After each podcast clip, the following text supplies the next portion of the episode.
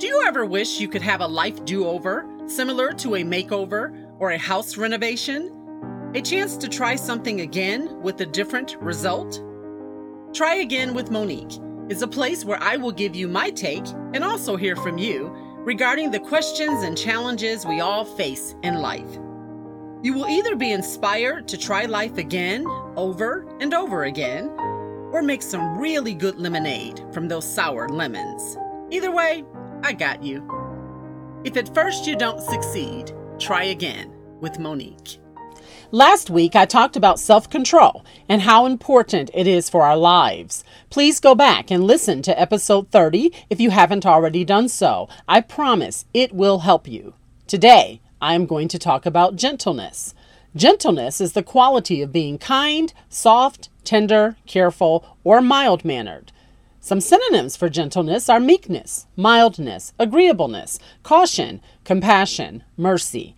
I recently read what I thought was a really good description of a gentle person, and that is one who is down to earth, has humility, is quick to let things go, quick to forgive, is absent of a bad temper or belligerence, has a soft and supportive demeanor, and is considerate of others.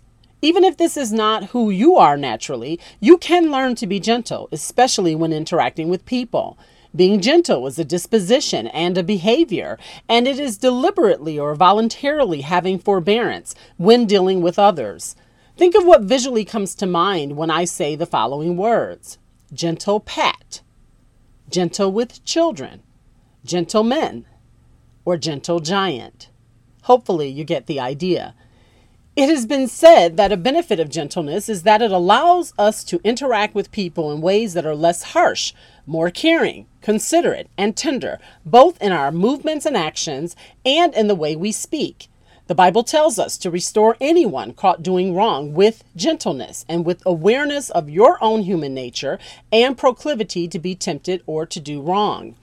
A great biblical illustration of gentleness uh, is some people called Pharisees interrupted Jesus while he was teaching to tell him about a woman accused of adultery and who was reportedly caught in the act. The Pharisees insisted that Jesus follow the letter of the law and punish her with stoning. Jesus, recognizing the seriousness of the moment and how the Pharisees were trying to pressure him, told everyone, Whoever is without sin can cast that first stone. He then told the woman to go and to not sin again. Jesus clearly illustrated gentleness in his dealing with this woman as he reminded everyone to remember their own sin nature and temptations when dealing with others.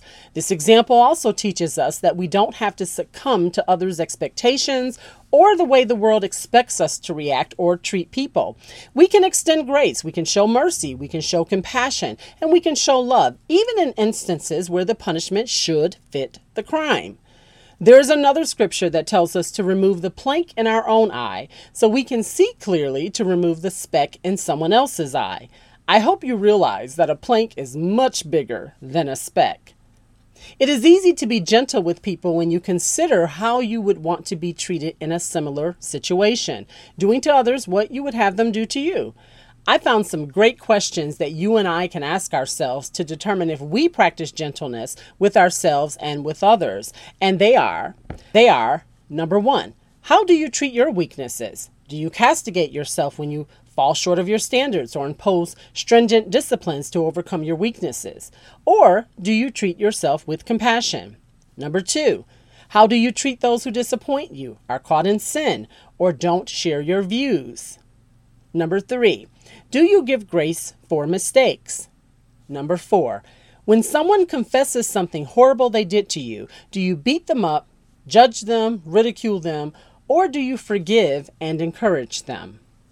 The thing about gentleness is you can't force people to behave or treat people this way. You can only encourage and enforce it by example. There's a quote that says, A king must understand your gentleness shall force hearts to move much more often than your force shall move hearts to gentleness.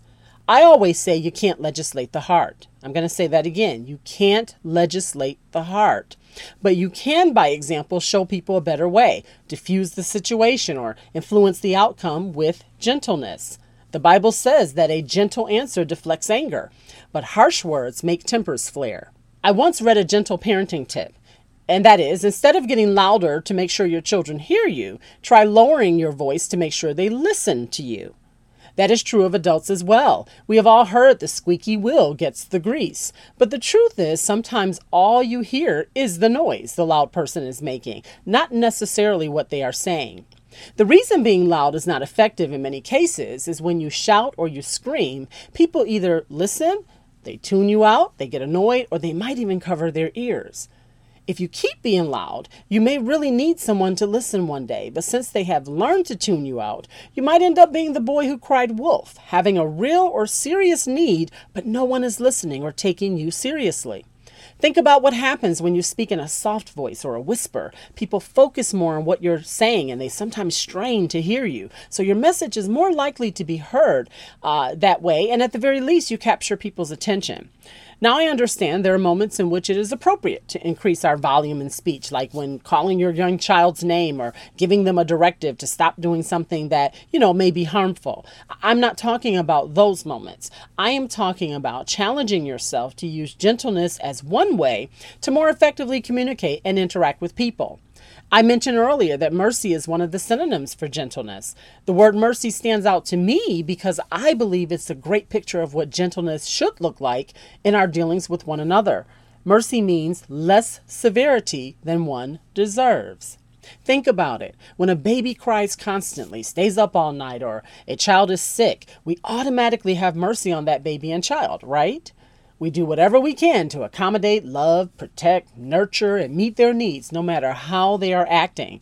I wonder what the world would look like if we were similarly gentle in our responses to one another, and if we freely extended mercy to each other, sick or well, up or down, in or out, good or bad, fortunate or unfortunate, rich or poor, black or white, domestic or foreign, and so on. I read that gentleness actually makes a big difference in our lives. Gentleness is not just being nice, but it is also surprisingly effective in getting things done efficiently and in maintaining peaceful and loving relationships. Gentleness is also a fruit of the Spirit, in which, uh, which is one of nine qualities that should be evident in the lives of followers of Jesus Christ. The Bible says gentle words are a tree of life. The Bible also tells us to speak the truth with love. The love part reminds us to be gentle when doing so. If you think gentleness is weakness or unnecessary, then you've missed the whole point I was trying to make in this episode. There's nothing weak about gentleness. It is a true sign of strength because gentleness is strength under control. Perhaps that is why the Bible tells us to let our gentleness be evident to all. Bye for now. Thank you for taking the time to listen to Try Again with Monique. If you enjoyed today's episode, please take a moment to leave a review wherever you are listening. Please also remember to hit the subscribe button so you can be notified when new episodes are available. New episodes will be posted weekly. Please also like and follow us on Facebook. Try Again with Monique is a production of GM Associates released under Creative Common Attribution, Non Commercial, No Derivatives 4.0 International License. Remember, if at first you don't succeed, try again with Monique.